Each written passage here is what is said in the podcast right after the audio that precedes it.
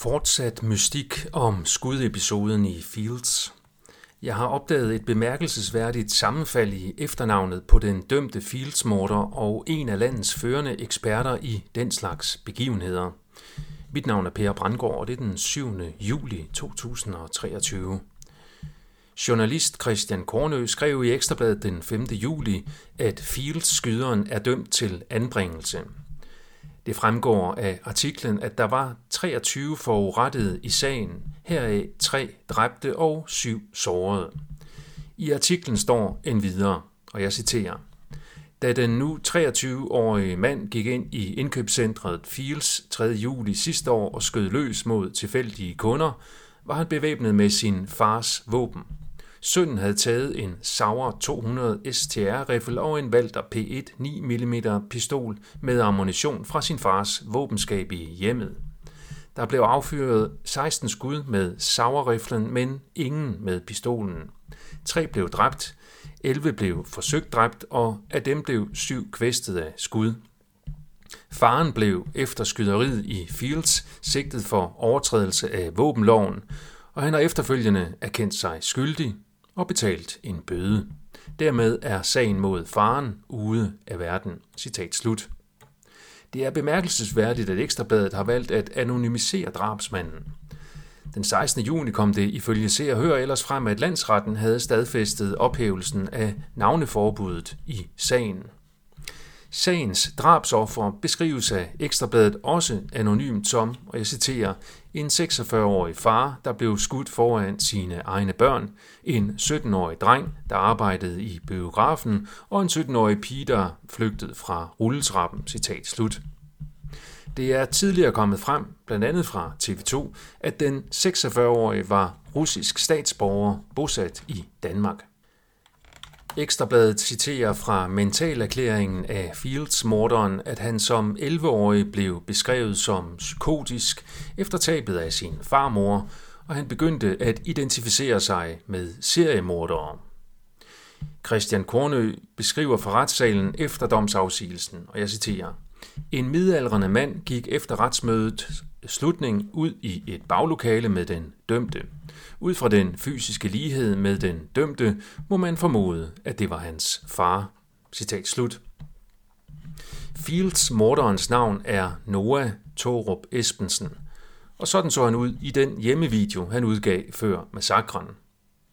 Torup Espensen er et sjældent efternavn.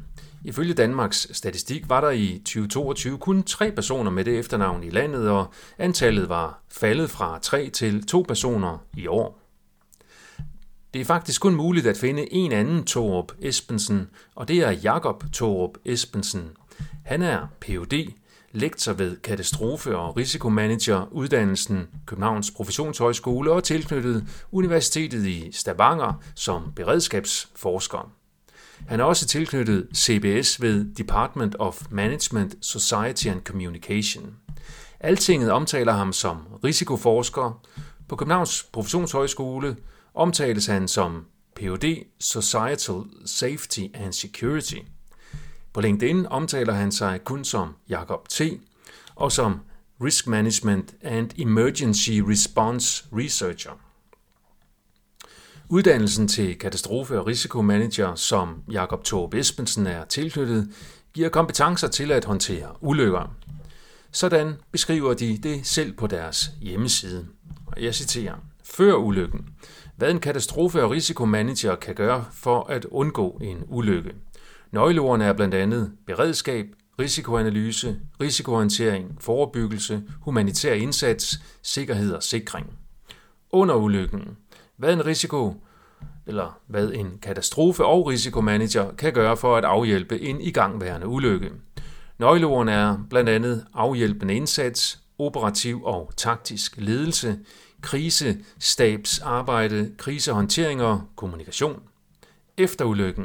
Hvad en katastrofe- og risikomanager kan gøre for, at vi hurtigt kan komme tilbage til en normal situation efter en ulykke. Nøgleordene er blandt andet Business Continuity Management, fortsat drift, evaluering og risikoledelse. Citat slut. Her er det foto af Jakob Torb Espensen, der bruges de omtalte steder. Jeg har kontaktet Jakob Torb Esbensen med disse spørgsmål. Jeg er ved at skrive en artikel til frihedspressen om dommen i Fields-sagen, hvor en ung mand med samme efternavn som dig er blevet dømt. Jeg er i den forbindelse nysgerrig på, hvordan I må er i relation til hinanden. Har du nogen kommentar til det sammenfald, at en mand med samme sjældne efternavn som dig begår en forbrydelse af den type, som du er ekspert i? Han har endnu ikke svaret. Den fysiske lighed mellem personerne på de to billeder af Nora og Jakob Thor Espensen kunne tyde på, at det er far og søn. Det er således påfaldende, hvis en ekspert i den type katastrofebegivenhed, som Fields-episoden var, har en søn, der har spillet hovedrollen i selvsamme begivenhed. Det er ligeledes påfaldende, hvis faderen som ekspert i katastrofe, forebyggelse og håndtering har overtrådt våbenloven på en måde, der gjorde det muligt for sin psykotiske, voldsparate søn at skaffe våben. Det er en videre påfaldende, at sagen mod faderen i givet fald blev afsluttet så let som med en bøde. Det er sandsynligt, at Jakob Thorup Esbensen i kraft af sit fag er i personnetværk med efterretningstjenester, der altid er på udkig efter påvirkelige og voldsparate personer, der kan manipuleres til at udføre terrorangreb etc. for at skabe den fornødne frygt i befolkningen til at gennemføre de samfundsmæssige ændringer, som folket uden frygten ikke ville gå med til. Det er det dybe, mørke, hemmelige formål med terrorangreb og lignende dybe begivenheder, som ingen i hovedstrømmen taler offentligt om. Det betyder ikke, at alle terrorangreb er orkestreret af efterretningstjenester. Det betyder blot, at der er en mulighed for det, som bør efterforskes på lige fod med andre hypoteser, såsom hypotesen om, at gerningsmanden har handlet helt på egen hånd, uden nogen som helst påvirkning eller hjælp fra andre personer. Det er imidlertid vanskeligt, hvis det er de selvsamme efterretningstjenester, der varetager efterforskningen af de terrorangreb, som de selv har udført. Jeg siger ikke, at dette er tilfældet med Fields, men det er et generelt kriminologisk problem ved efterforskningen af terrorangreb. Der er en kollektiv blindhed for en hel kategori af potentielle mistænkte. Det betyder heller ikke, at Jakob Torb Esbensen har groomet sin søn til at gøre, som han gjorde, hvis der overhovedet er tale om far og søn. Det er dog efter min vurdering et så bemærkelsesværdigt navnesammenfald, at det bør efterforskes nærmere af folk med større ressourcer til den slags end mig. Mulighederne går fra, at de to slet ikke har noget med hinanden at gøre, til at faderen frivilligt eller afpresset har samarbejdet med en kendt eller hemmelig, national eller udenlandsk efterretningstjeneste om gennemførelsen af Fields-episoden. Der er fortsat navneforbud om offrene for Fields skyderen. Vi ved således ikke, hvem de tre dræbte er. Det er et problem, da det dermed er umuligt at faktatjekke, om oplysningerne er sande.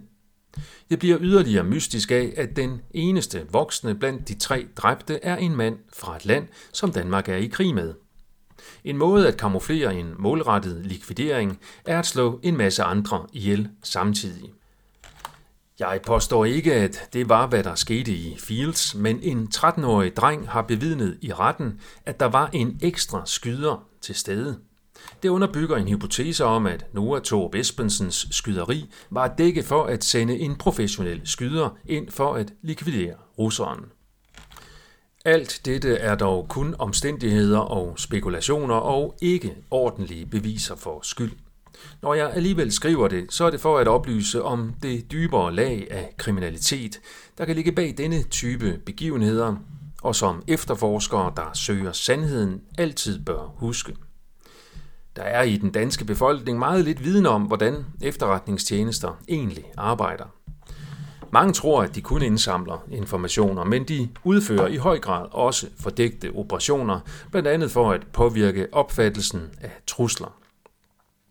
Omstændigheder omkring Omar el-Husseins terrorangreb på Krudtønden og synagogen tyder også på, at der har været statslige efterretningstjenester involveret i den tragiske sag. Det er en videre veldokumenteret, at der er utilstrækkelig dokumentation for, at det var islamistiske terrorister, der på egen hånd stod bag terrorangrebene i USA den 11. september 2001.